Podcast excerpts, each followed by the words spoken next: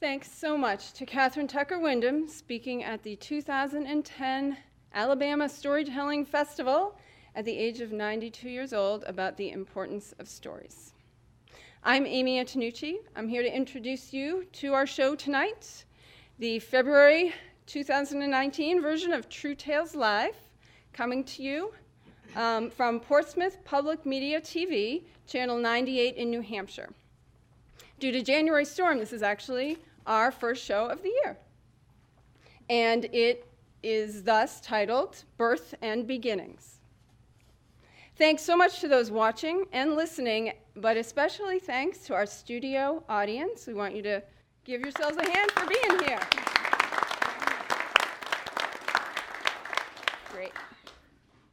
Our mission at True Tales Live is to provide a space for people to tell their first person experience stories stories that reflect our community's personal and cultural diversity and help us bridge differences and build understanding and respect.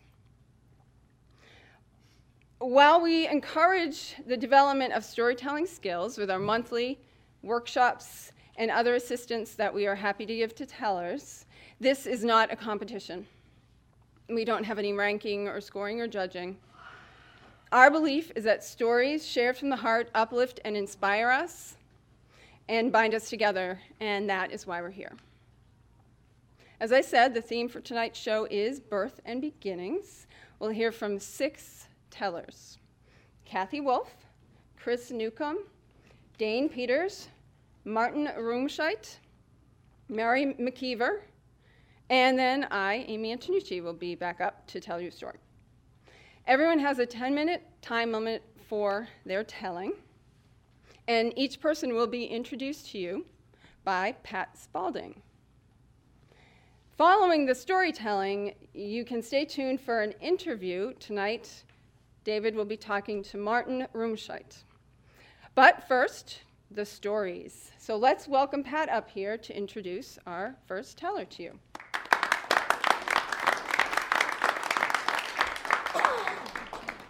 Thanks, Amy. Okay, we've got um, a great audience turnout, and we've got some fine, terrific storytellers. We're going to start out with Kathy Wolf. Now, she is the one teller who's actually going to tell us a story on what was going to be the February theme Better Late Than Never. And so Kathy will be up first with that theme, and then the rest will come in with birth and beginnings. Kathy lives in Kittery Foreside, Maine, with a couple of cats. She likes to tell stories eat chocolate, and go to potlucks. Luck, go to potlucks, where she likes to tell stories about eating chocolate. Back in the late 1960s and early 70s, a time that I do remember well, when she and other feminists were learning guy things like how to change oil, jump a car battery, chug a beer, swear out loud, etc. Kathy missed one guy lesson how to throw a punch. Better late than never? Well, turns out it was a skill that brought her mixed feelings about our darker sides. So let's hear her story how to punch. Come on up, Kathy.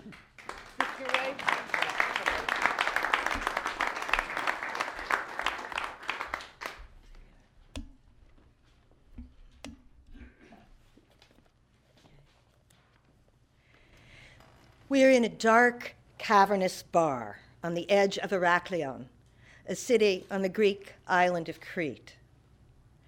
Both the rock music and the air conditioning are jacked up to max. I guess in anticipation of a crowd of sweaty dancers, although the place is almost empty right now. My boyfriend Bobby and I had left Piraeus early that morning to try and find some place with less noise and less air pollution. Heraklion was not that. But we were too tired to travel any farther that day. On the street, we met a man about our age, a Greek named George. George said he knew some place we could stay, his sister's house. She rented out rooms.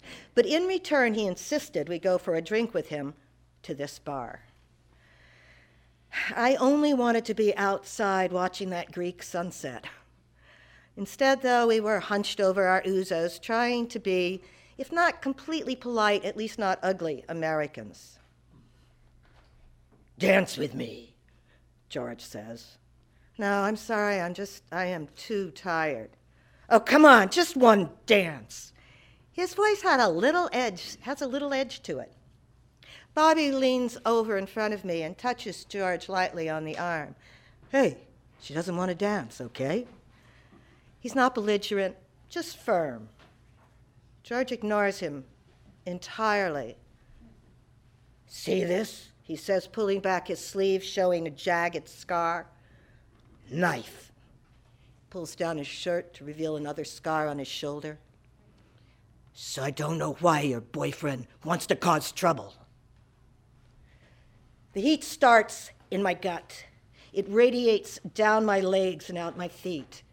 It goes down my arms and out my fingers.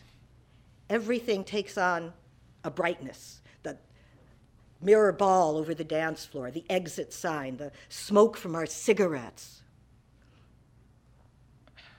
I catch George's eye. If you touch him, I will eat your eyes out. I have no idea where those words came from. I, I had never said anything even remotely like that in my life. I don't even know how you would go about eating out somebody's eyes. but I do know in that moment, I felt a rush, an aliveness similar to a feeling I had had once right before a fairly serious car accident. George pushes himself away from the table, stands up, and gives me a rat like grin. You and your boyfriend be out of my sister's house by 8 a.m. And he left. If it had come to a fight, I imagine I would have tried, my arms probably flailing all over the place, and someone would have said, She fights like a girl. It wasn't until several years later, when I was living in Chicago, that I finally learned how to throw a proper punch. And my teacher was my roommate in an apartment in Chicago, Laurel. Laurel had dropped out of Barnard to fight the revolution, or uh, be part of the revolution. And she was in Chicago working in the national office of SDS, uh, Students for a Democratic Society. It was a major anti war organization for those of very few who are in this audience wouldn't know. wouldn't know what SDS is. Um, in her day job, she was an insurance actuary. She once spent, spent an entire week, maybe longer, figuring out the relative monetary worth of every animal in the Lincoln Park Zoo. And in her spare time, she took karate lessons. I once watched her try to break a board over her forehead. she tried three times and failed. Later that night, holding an ice pack over the red welts, she said simply, Not enough focus. Board breaking aside, Laurel had the punch down. She would move across our small living room floor, each step a punch and a huff. she gave me some good pointers. For instance, when you make the fist, one, two, three. When you take the punch, one fluid motion. And always, always have clear, focused intent. I left Chicago. I ended up in New Hampshire. I had a lover. He left, but he called and said, Let's get together, and made a date for the afternoon. I showed up. He did not. I went to his apartment and knocked on the door. When he answered it, I saw a woman lounging on the couch behind him, and without a word, but with clear, focused intent, I let go with a smooth left right to his jaw he hit the ground. the horrible thing about this incident was that it felt good physically, emotionally, at least initially. With only a few minutes, in only a few minutes, I really regretted it. But I couldn't deny a visceral satisfaction. I learned, uh, actually, a couple of years later, that the only comment from the woman on the couch when the man hit the floor was, She must really love you. so, despite the scene in the Greek bar and the lover punch, and a strong hesitation on my part to participate in nonviolent civil disobedience for fear that uh, I might slug a police officer if he touched me to drag me to a police wagon. I still considered myself to be a pacifist. I still do. Kind of pacifist who likes Quentin Tarantino movies, but a pacifist.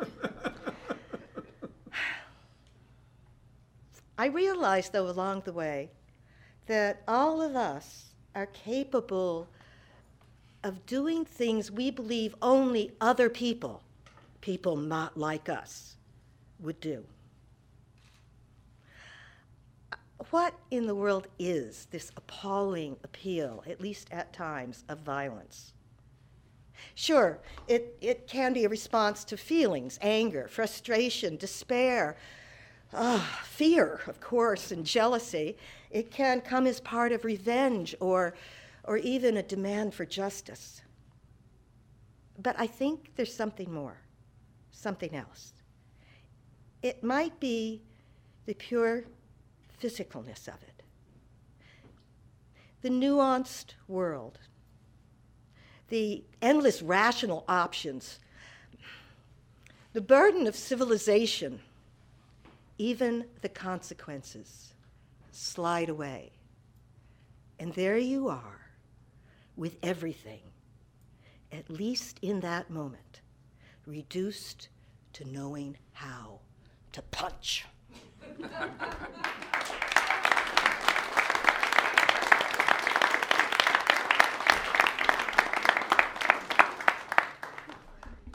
Thanks, Kathy. That was beautiful. And now, Chris Newcomb. He's new to True Tales Live. First time. Came all the way from Maine. As did Kathy. A little further up, though. uh, from Gorham, Maine. He's a teacher of gifted and talented students from grades three to eight. He's a writer and a storyteller, an actor in lots of plays, commercials, independent films, and he is a new recruit to the ukulele. Who is loving it? What's not to love about playing a ukulele? Other ukulele players in the audience here? All right, we got one. She's a storyteller too. It must be a thing. Chris has figured out that it's not the big events in his life that have opened up new doors for him, but the tiniest little questions that have challenged his long held beliefs. These little questions have led him to his most profound life altering new beginnings. Please welcome Chris Newcomb with his story, Think You Might Be Wrong.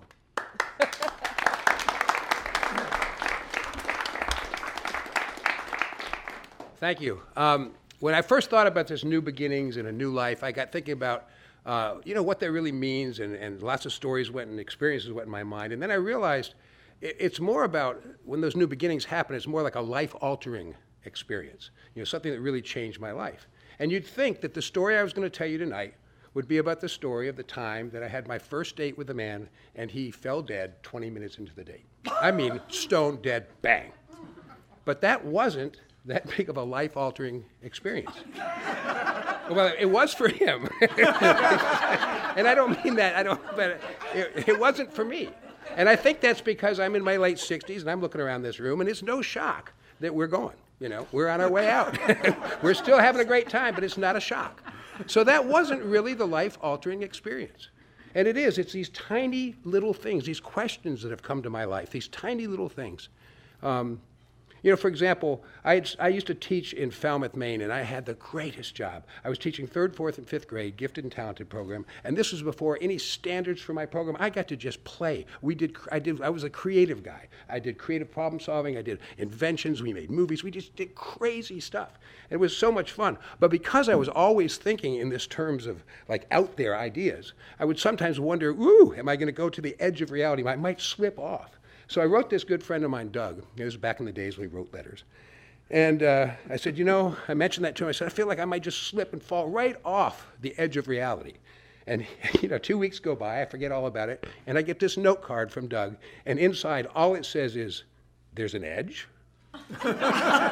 there's an edge. That changed my life.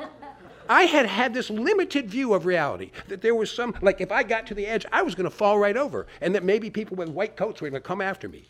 But you know, the, be- the end of my reality is the beginning of another, and just the beginning of another, and the beginning of another.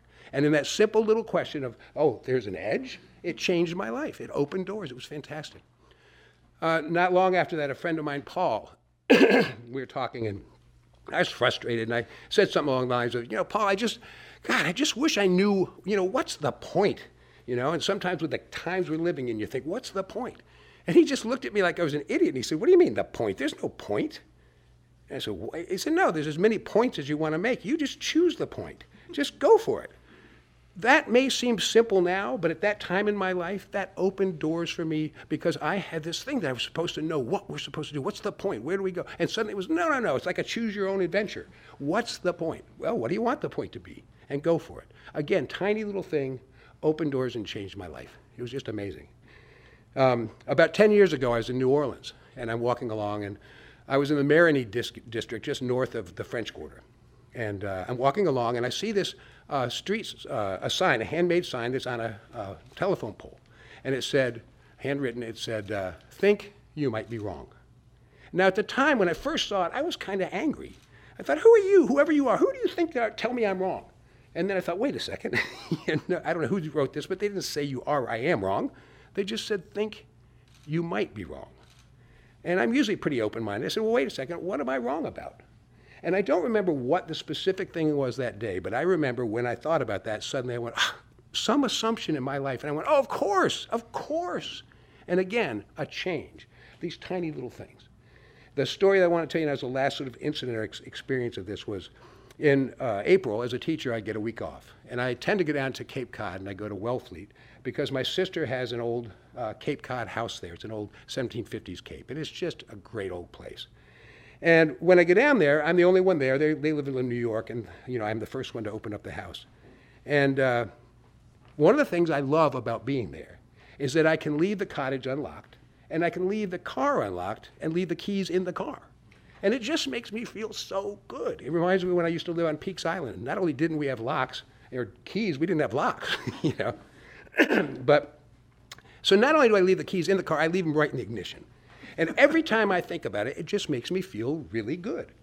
So one day I get up and I'm going to go to the beach. It's early, and I get dressed. I go to the dresser. I get my cell phone. I get my wallet, put them in my pockets, and I head out to the car.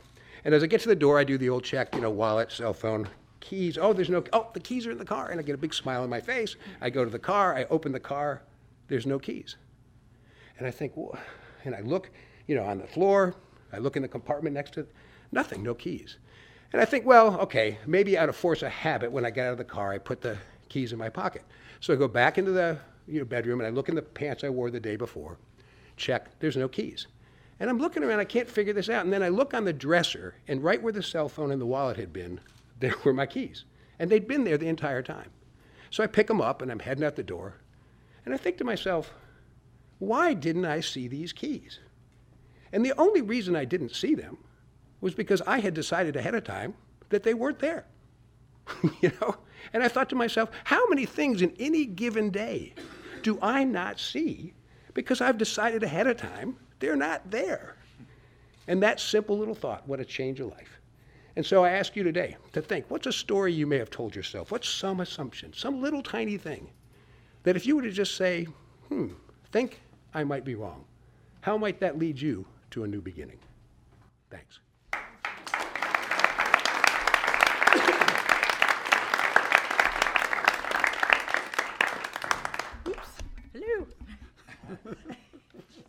Chris, um, I think I'm old, but I might be wrong. I hope so. Dane Peters is coming up next. He lives with his wife Chris in Greenland, New Hampshire. Yay. Another fan of Greenland. Our David. Dane writes articles, tells stories, keeps a blog, Dane's education blog, and is the author of two books. He reads to preschoolers at least once a week, devotes quality time to his four grandchildren, consults with schools throughout the U.S. and China, and is the vice president of the Seacoast Repertory Theater Board of Trustees and a member of Senior Repertory Theater and acting troupe for senior citizens. Needless to say, Dane is a devoted volunteer who says he loves telling stories with True Tales Live, that would be us, one of which we are about to hear right now. It is titled, well, it's got two possible titles either I Need the Relief or The Value of Childcare. Come on up, Dane.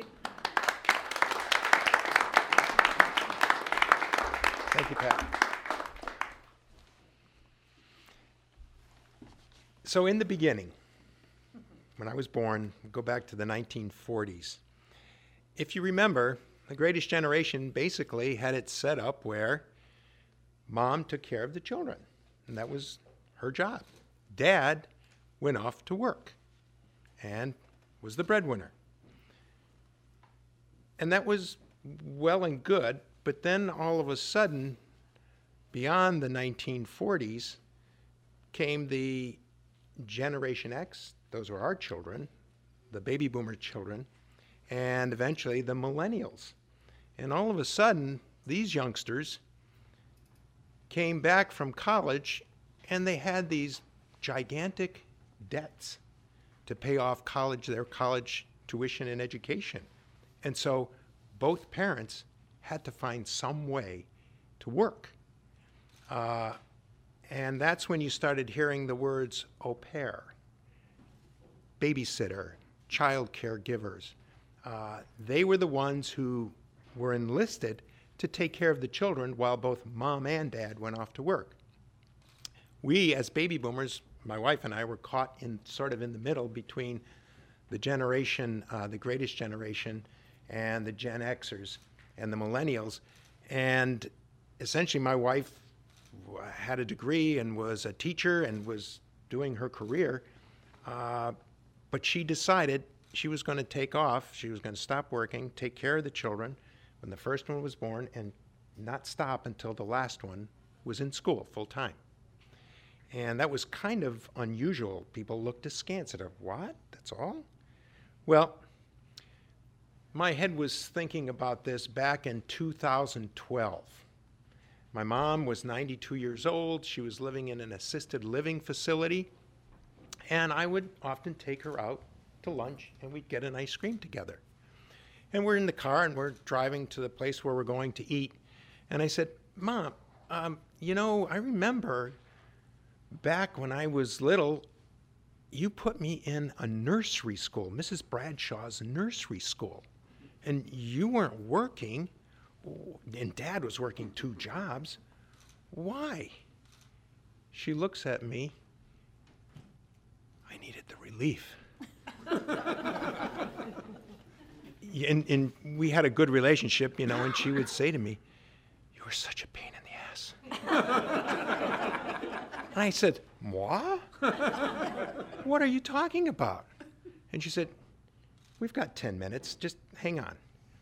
She said it was, I remember that first time when you were about six months old, you were in the crib, and I, it was nap time, and I was, was listening for you, but I didn't hear you, so I opened the door, and there you were, jubilant, laughing your head off. What you did is you got into your diaper, got your feces, spread it on the wall, on the crib, your face, and you were laughing. It was hilarious. But I'm the one who had to clean it up. And then there was the next time, mm, about four or five months later, you were in your room, and I had shut the door so I could go do some housework, and I wasn't hearing anything. And all of a sudden, I thought, something's going on. I opened the door to your room. There you are again, as jubilant as ever, laughing. You had gotten into the vacuum cleaner, took out the bag, and were the dirt was all over the room, the dust and everything. And I had to deal with this day after day after day. So finally, one of the things I decided I was going to do when you were about two and a half, three years old is I took and tied a rope around your waist with about 400 knots, and I, I led you outside, took the other end of the rope, tied it to a tree, just like you'd do with a dog. and there you were, and I did this on a regular basis. And I didn't feel guilty because I could look out the window and see you tied to the tree. Till this one day, I was upstairs cleaning or something, and I heard a knock at the door. And I go to the door, it's the next door neighbor, and she's got you by the rope. And she said, Danny was walking down the street with this rope around him. I thought you'd want to know. I took you in, and, and then, then there was this time, there was this time when I had to go shopping. So I took you to Auntie Joe's, my sister, and uh, you know, and uh, she was going to take care of you while I went shopping. And we went in, and this house had she had a stove. It was a real hot stove. It was a coal-fired stove, and it was for cooking and it was for heat for the house. And I'd go near, and they say, "No, no, no, no, no, no! Don't go there, Danny! Don't go there! Hot, hot, hot!" And I okay. So my mother left to go shopping. My aunt was back at the counter doing her thing, and all of a sudden she heard me scream bloody murder. She turns around and I'm there like this, and my hands were all blistered. So, and she was so mortified. She just felt so neglectful. And I came back after shopping, my mother is saying, and she's in tears. My, you know, my sister's in tears. And she said, I'm so sorry. I'm so sorry. He put his hands on the stove. My, and I said, ah, don't worry about it. That's Danny. I just, I just almost to like, I would say, like, he deserved it. anyway, the coup de grace before the real coup de grace was when I took a half dozen eggs and I cracked them in my mother's fine silverware drawer. I was fit to be tied, she said. She said, I took you, grabbed you, threw you in the carriage, and raced off to my sister's house. And I said, Take him. I don't know what I'm going to do with him. I'm afraid. well, the thing she said, the thing that really, really corked me big time was when I thought I was going to finally get the relief I deserved. You were going to kindergarten, and you would be taken care of all day, five days a week. I couldn't wait. well, we get in the car. I didn't, I didn't drive back then, and the next door neighbor took us, and you were not happy. You knew something was up. And we got to the school, and she's dragging me in the school. We get into the kindergarten classroom, and I'm screaming. And the teacher came up to me and she said, I'll, I'll take him. I'll hold him, and you just walk away. And then all of a sudden, I screamed bloody murder. You had chomped down on my ankle because you were so angry you were not going to do this. Well, the teacher said, I'm sorry, Mrs. Peters. You, he can't stay here like this. And I remember, I remember you sitting in the back seat.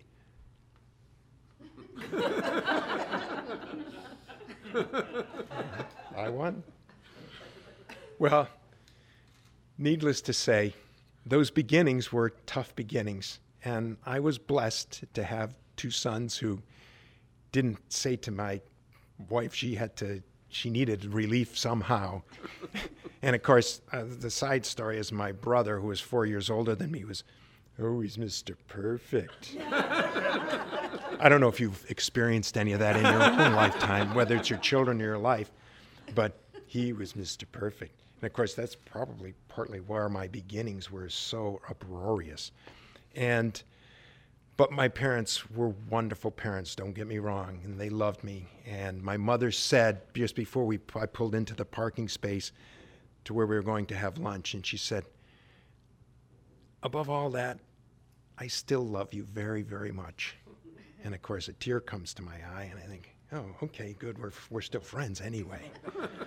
but those were the beginnings. Thank you.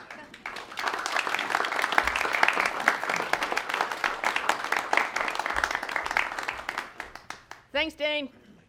I quit kindergarten too. yeah, they. I, I wouldn't stick around. Not the fir- not the first round. Um, I I came back though. After a, another year at home, bothering my mom.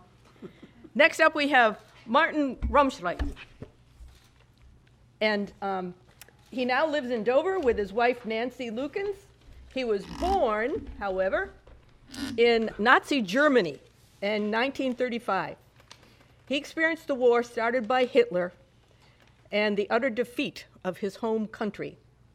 In 1952, his family left Europe for Canada, where Martin studied theology at McGill University.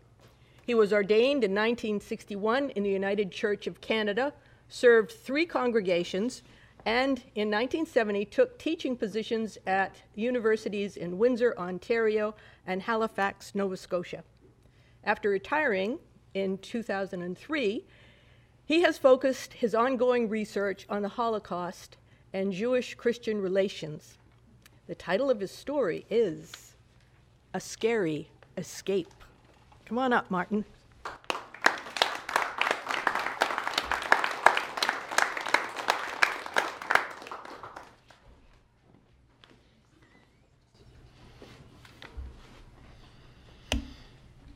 Just have a question for you, Dane.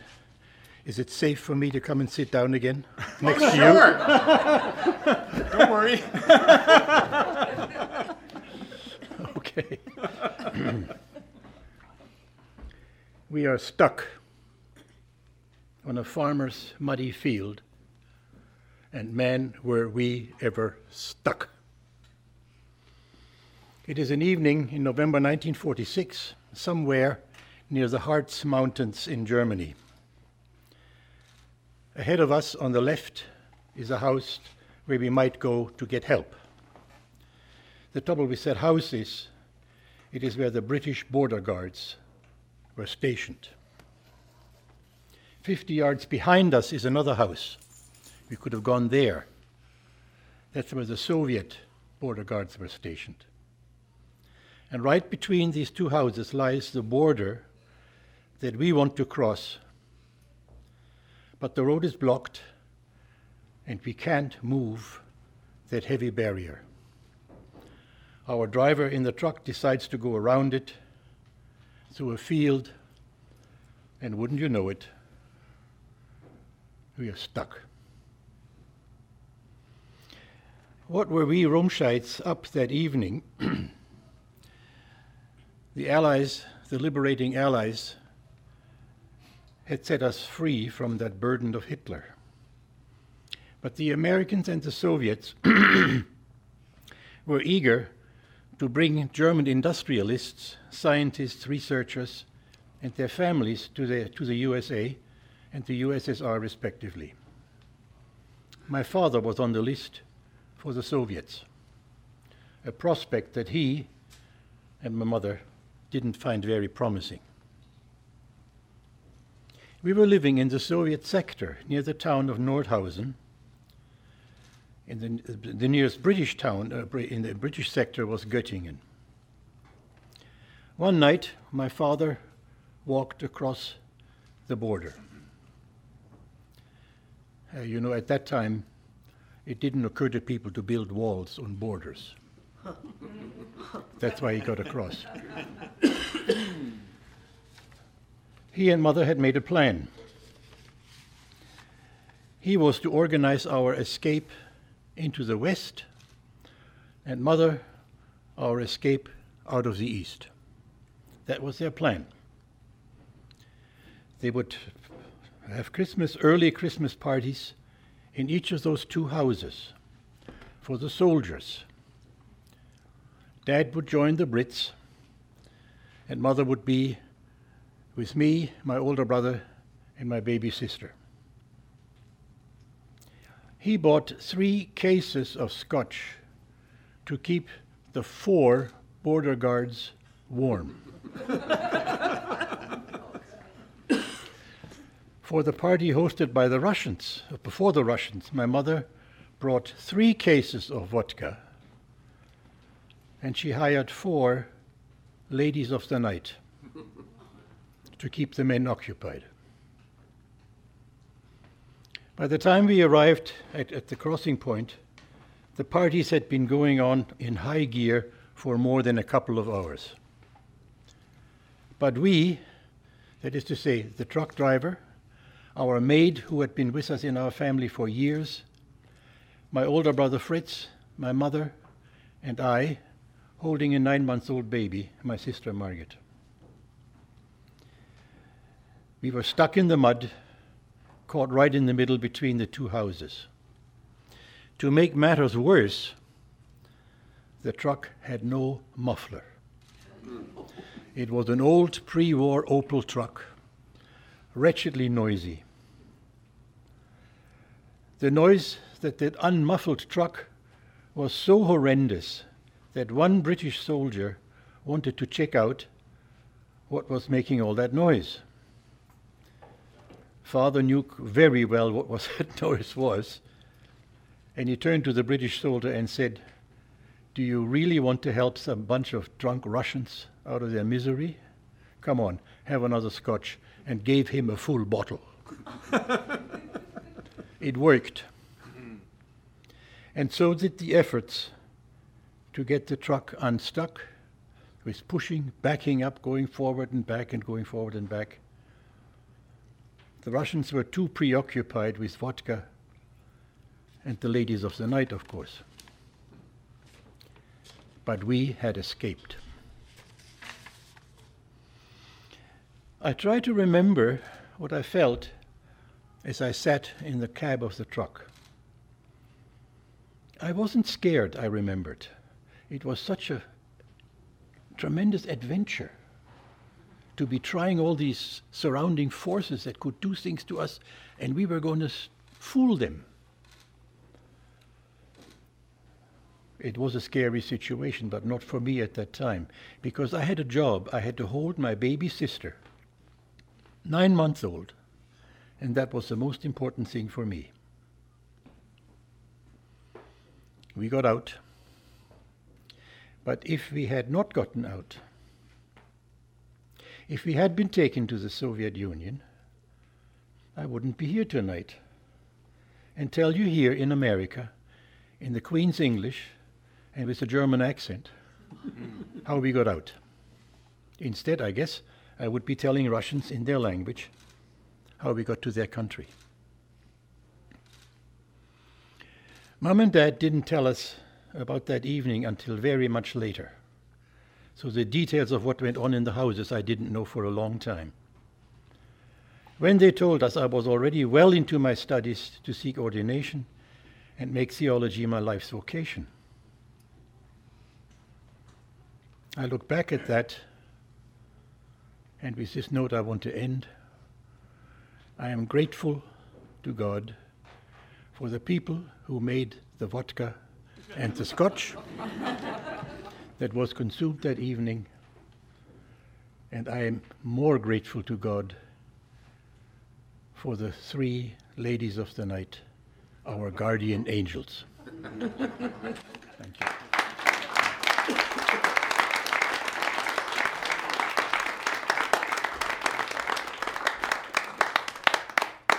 Thank you, Martin. That was indeed a deep adventure story. Mary McKeever is coming up next. She lives in Portsmouth, New Hampshire. She grew up in the Air Force, lived in lots of different places, but loves her home in New England best. Mary worked as a teacher for 40 years. Now retired, she says she enjoys watching school kids troop by her house on their way to and from school.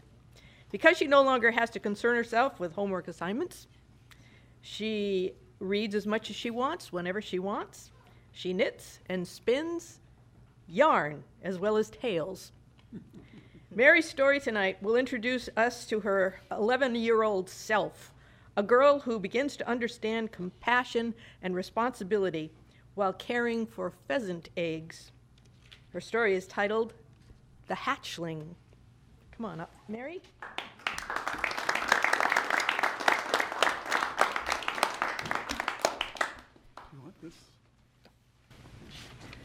When I was 11, I the summer I was 11, I spent most of my time outside, longing for adventures, avoiding household chores, and trying, I think, to become feral.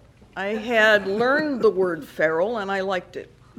So I spent time practicing being very quiet, watching, and hiding. I was playing hide and go seek with my brothers and my sister, and I hid in the tall weeds next to the, in the field next to the neighbor's house. I folded myself down, scooped up my knees, put my head on them, and there in front of me was a bird, one of those chicken-shaped birds, a grouse maybe or a pheasant, sitting on its nest. She was exactly the color of the weeds and grass around her, everything except for her bright black eye. Maybe she had blinked and that caught my attention. I sat for a while, for a while watching her. Then I remembered we were playing hide and go seek, and if I didn't want the bird to get found, so I unfolded myself and backed away and left. I was very pleased that the bird did not take flight when I went. Over the next few days, I went back and did the same thing. Sat, felt the sun on my shoulders, watched the bird watching me. One time I watched from farther away while she turned the eggs, carefully adjusting each one to get it right in the right position and settling herself back down. The next day, when I went back, I could see the eggs, greenish brown in their nest, and there was the mother bird lying beside the nest. I went up and touched her head, and it flopped over. I didn't see any blood or torn up feathers, but she was dead. I put my hand on her chest, and there was no heartbeat. I put my hand on the eggs, and they were still warm. The impulse flared up in me. I had to keep them warm. I raced home, crashed into the house, uh, ignored my mother's exclamation, rummaged around in the back of the closet until I found my Easter basket, uh, grabbed two uh, rags out of the rag bag and ironed them hot, pelted back out to the field. I put one rag down, eased the nest onto it, scooped it up and put it into the basket and covered it up with the other with the other blanket. And I sat there and thought I had to keep them warm. I didn't give much thought at all to what would happen if they hatched, but I had to keep them warm until they did. So I moved them closer to the house. There was a blackberry thicket where the brambles went like that, and you could get underneath and hide. Um, I put them there. Nobody would find them. I made a plan. Uh, every few hours, I would iron a baby blanket from the rag bag. I would take it out, switch the blankets, and keep them warm. I did that at uh, sundown um, in the confusion of getting my little brothers to bed. Um, I set the, alarm clock for midnight, put the alarm clock and my flashlight under the pillow. At midnight, when the alarm went off, I went out the window. Uh, I was used to going out at the window. the flashlight made a little bobbing light as I went along. I switched the blankets, warm one for, took the cool one back. As I clambered back in the window, I felt nothing but satisfied. My little brother fussed awake every morning before dawn, and when he did, I went out the window again into the cool gray morning with a new blanket. At midday, I turned the eggs um, and that's the way it went for several days. I settled into a kind of double life. There was my ordinary summertime life, and then there was my secret life of taking care of these eggs. I got more and more tired. It got harder and harder to do. I had to drag myself out of bed at night. But I did it. Then one evening at supper, my mother said that remember, reminded me that tomorrow was the day that I had agreed to go out with the neighbors on their boat out onto the lake. Um, I would get a boat trip. They would get help with their bratty daughter Kay, who was six, and listen to all, listen to almost nobody. Uh, loved being on the boat. Um, we could maybe go fishing. We could explore an island where they usually moored the boat and hung out on the beach. And I thought, the neighbors said they'd be back by supper time. I made a plan. I set the alarm clock as usual, went to bed. I slept through the alarm. I slept through breakfast the next morning. My mother woke me up with, Mary, get up. What are you doing? I thought you were getting ready. I grabbed my things, got dressed, made myself a peanut butter, one slice peanut butter sandwich, and washed it down with orange juice. And there was Kay banging on the door. It was a great day for a boat trip. It was sunny, it was not too hot, it was a little breezy. We had a good time on the beach. Kay was in a good mood. Um, we explored the island. We dug in the sand. We swam. We had cold fried chicken and key lime pie for lunch, things I never got at home. Kay took fell asleep sometime in the afternoon under some willow branches, and I sat and read. I don't know what made me remember the nest, but suddenly I did. And I got cold all over, the way I always did when I knew I'd messed up. I looked at the sun and tried to judge what time it was. I tried to think of a way to get the neighbors to go home early. Well, they had said that we'd be home by dark. I couldn't tell them the truth. They would tell my parents. My parents would give me a speech about impulse and responsibility, about planning ahead and following through. I didn't want to hear any lectures about responsibility. I knew it was irresponsible to forget the nest. In the end, I just paced up and down the beach and waited. It was after sundown when we went home. The little short trip back up the river seemed to take forever. I got away from the neighbors as fast as I could politely. I endured my mother's questions. What had we done all day? Played. Had Kay been good? Yes. Had I thanked the neighbors for the day? Yes. I ex- uh, avoided my sister's questions too, said the same things to her. When I had the chance, I ironed another blanket and went, grabbed my flashlight, and went back out to the bramble thicket. I hung the light up in the, in the branches so it shone down. I put my hand on the blanket. It was cold and damp. I peeled it back. There were the eggs. No one had disturbed them, but one of them had hatched. There, next to its shell, was a hatchling. It was dead, its feathers matted and wet. Its head looked impossibly large and its neck very skinny. I picked up a piece of the shell and put it back down. I felt its beak and its tiny stubby wings. I put my hand on the other eggs. They were cool to touch. Two of them had little cracks in them, like they were maybe beginning to hatch too. I put my warm blanket over them and turned the flashlight off and sat and thought for a moment.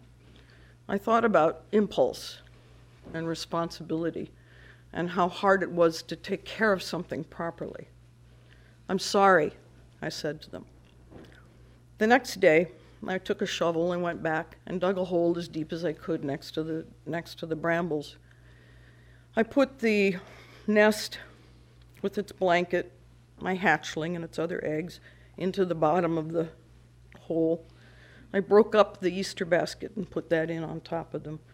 I scooped in the soil with my hands and patted it down firm. I brushed the handprints away from the soil and I said, I'm sorry again, this time to myself.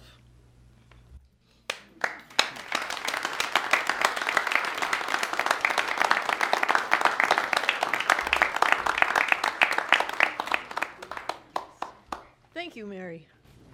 I'm glad I heard that story. I'm not sorry I heard it. That was beautiful. Amy Antonucci, our own True Tales Live announcer, has worked with this program since its inception in 2014.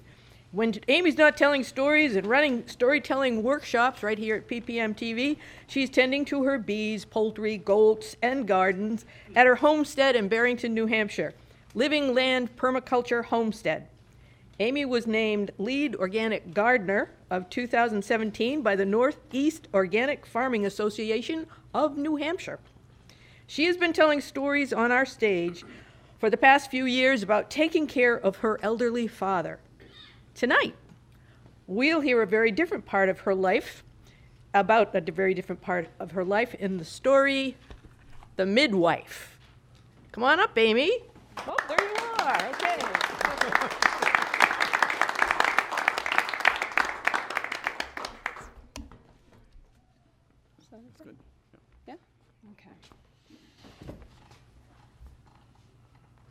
There is an amazing moment when I can see a nose and maybe a little bit of some eyes. And then, no matter how many times I've seen this before, I am gripped by the fear and the conviction that this isn't going to work. What have we gotten ourselves into?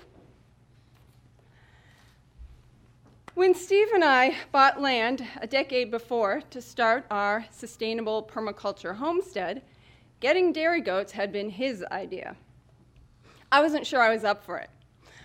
I mean, when my plants or a chicken or a beehive struggled, suffered, or died, that was hard enough.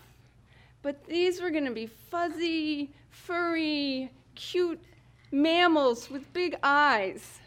This is a level of connection and new responsibility, and I was afraid of failing them. But Steve convinced me that what we would get out of it was worth it, so we decided to try.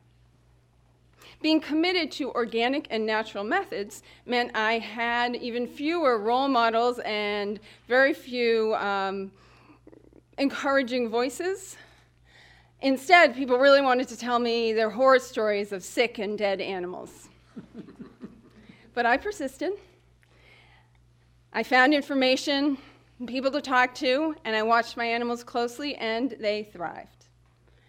However, whenever you work with natural systems, if not anything, you learn that you, no matter what, can't control everything. The birthing process is one of those things. Every goat birthing, also known as kidding season, starts the fall before with a goat breeding season. Even, the goats, even though goats had at first been Steve's idea, I was the planner and the organizer in our world, so I took on arranging the couplings. I would go to the shelf and pull between the bee record charts and the garden uh, journal my goat sex journal, in which I would take extensive notes. Now, I think this might sound a little creepy. And I know that it actually always surprises me to hear myself say it, having been brought up a good, modest Catholic girl. But the truth is that knowing when conception occurs lets me know when I need to be in the barn for the birth. That fall was our fifth season of breeding, and it was Lily, our goat's, second. Despite my close attention to their sex lives, I really wasn't sure which visit with the buck had succeeded. So that spring, my calendar had three weeks highlighted in which I needed to be paying close attention. Although most goat births are uncomplicated, you really don't want to miss that one where the kid is in, in the wrong position, or the doe has a retained placenta or a vaginal prolapse, or one of the many other terrifying sounding issues on the long list of possible problems, all of which can end up with dead kids or moms. There had also recently been reports of bears in our area eating baby goats.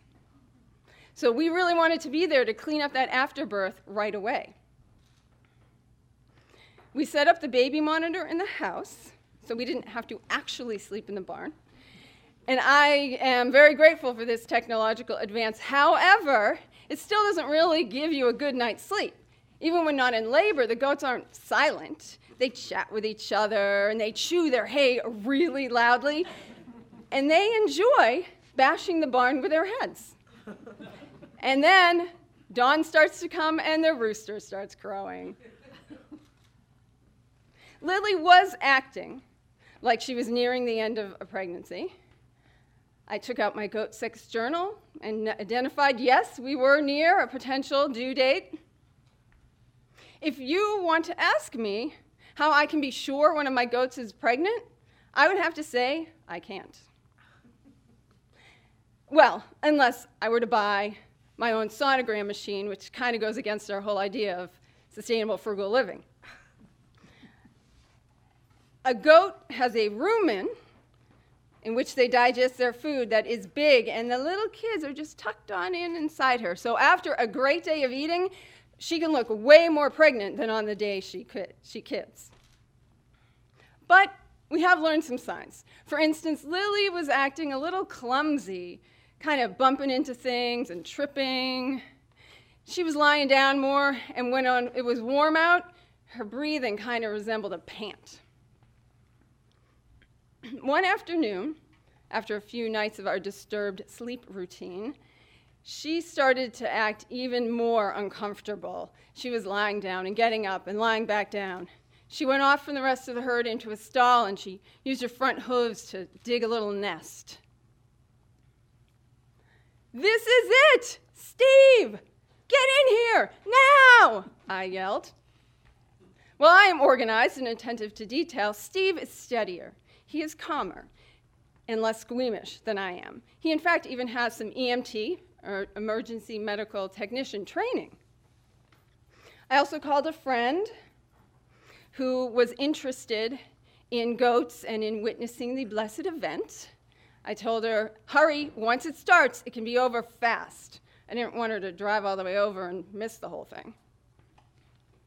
So the three of us closed Lily's stall door and stood and watched, waiting for the moment we might be needed. And we waited for a half an hour, an hour, and then an hour and a half.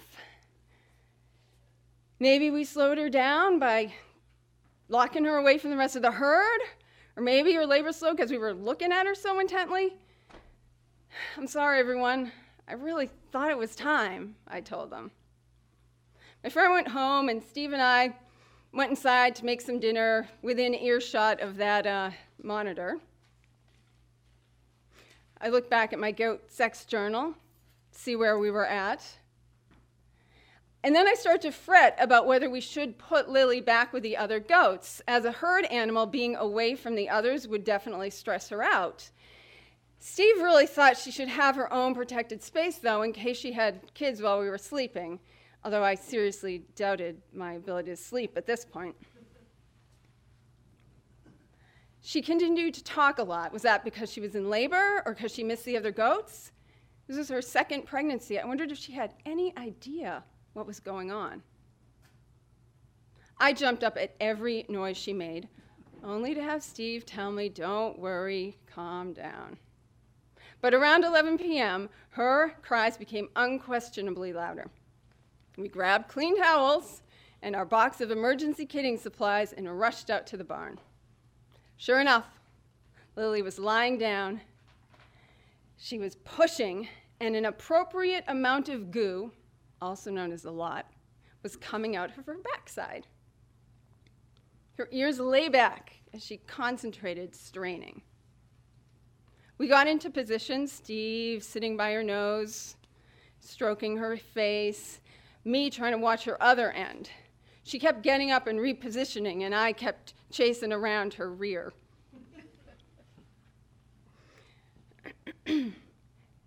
She's been this been at this forever, hasn't she? This is taking too long, isn't it? Something must be wrong, don't you think? Is it stuck? I can't see anything.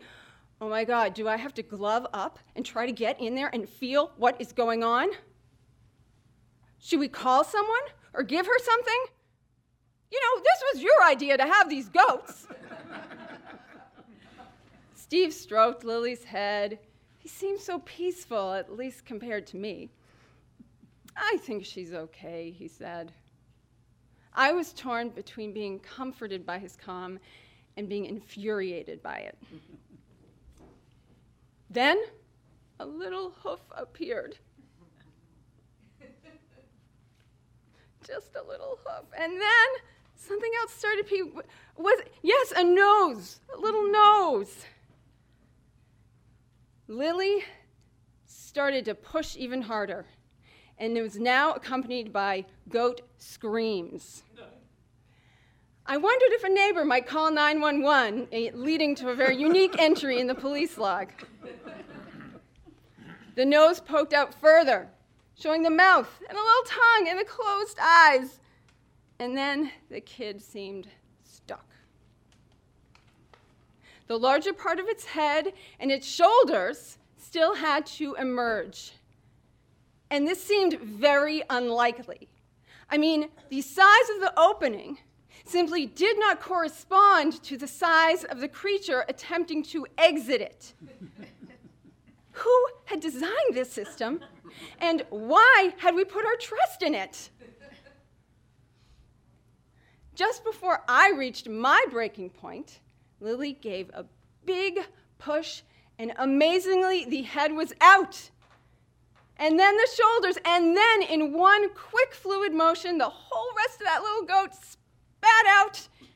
And it was time for me to be useful. I jumped in and I directed it to a towel. I took my fingers and I opened the sack around its mouth so it could take its first breath. Lily jumped up and spun around and started licking it dry like an expert mom. Oh my God, I can't believe it. She did it. It worked. Do you think there are more? Could there be more? Oh, I really hope there aren't more. I don't think I can take any more. but then, with work to do and the kid to focus on, tension started to ease. In fact, it was almost a surprise when a few minutes later, a couple grunts and pushes, and there we had another little orange goat that I could direct onto another t- towel and start cleaning up. Both kids were perfect. Within five minutes, Lily had them all cleaned up and they were standing. By the age of 20 minutes, they had figured out how to nurse and had their first satisfying meal. Lily had all sorts of happy brain chemicals going on, helping her, you know, get those good, good mom traits going. She looked satisfied and happy too. Without the help of those new mom brain chemicals, I was simply exhausted. As we cleaned up, my thoughts swirled around. And It occurred to me to ask Steve, hey, why am I doing the baby catching here? You seem to be, you know, taking this more in stride. He said, Well, you know, you're the female. I, I kind of feel like you should be in charge. Intuitively, I, I agreed that made sense, but I said, Yeah, but you know, I never actually had children, and this does not seem to be coming naturally to me. That's when I remembered 25 years before, when I was getting my degree in women's studies. I took women's health classes. In fact, I interned at a women's health center trying out the idea of being a midwife. I chose to go in a different direction, but now here I was, all these years later, attending to a birth. And it was probably for the best that it was for a goat.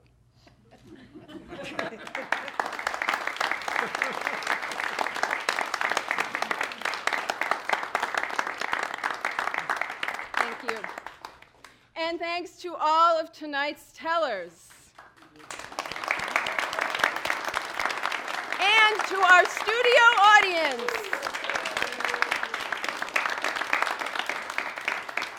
Coming up next, we will hear an interview. But first, let me tell you a few other things. Our next True Tales Live will be on Tuesday, March 26th, with the theme of losses.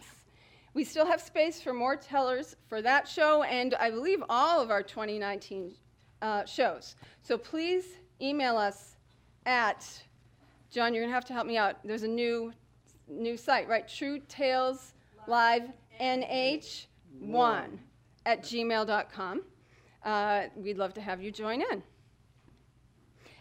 Also, if you're interested in telling a story, whether you have a regular teller or brand new, we do invite you to our storytelling workshops. They are here at PPM TV, 280 Marcy Street in Portsmouth, New Hampshire, on the first Tuesday of most months from 7:30 to 9. They're free and open to the public, and the next one is on March 5th. You can watch us on Comcast Channel 98, Tuesdays and Thursdays at 8 p.m and Saturdays at 1 p.m. And anytime is video on demand. You can go to our brand new website, True Tales NH. True Tales Live. True Tales Live NH. Dot .org. It's that new. I don't know what it is yet.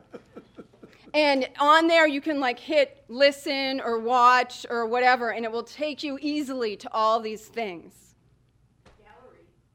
And a gallery of photos. You might find yourself in there. so we invite you to go there and check that out.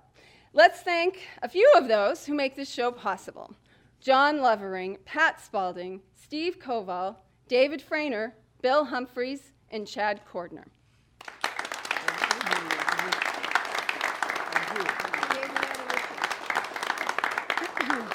I'm Amy Antonucci, and until our next True Tales live show, and in behalf of all of us here, thank you so much for watching and listening and being here.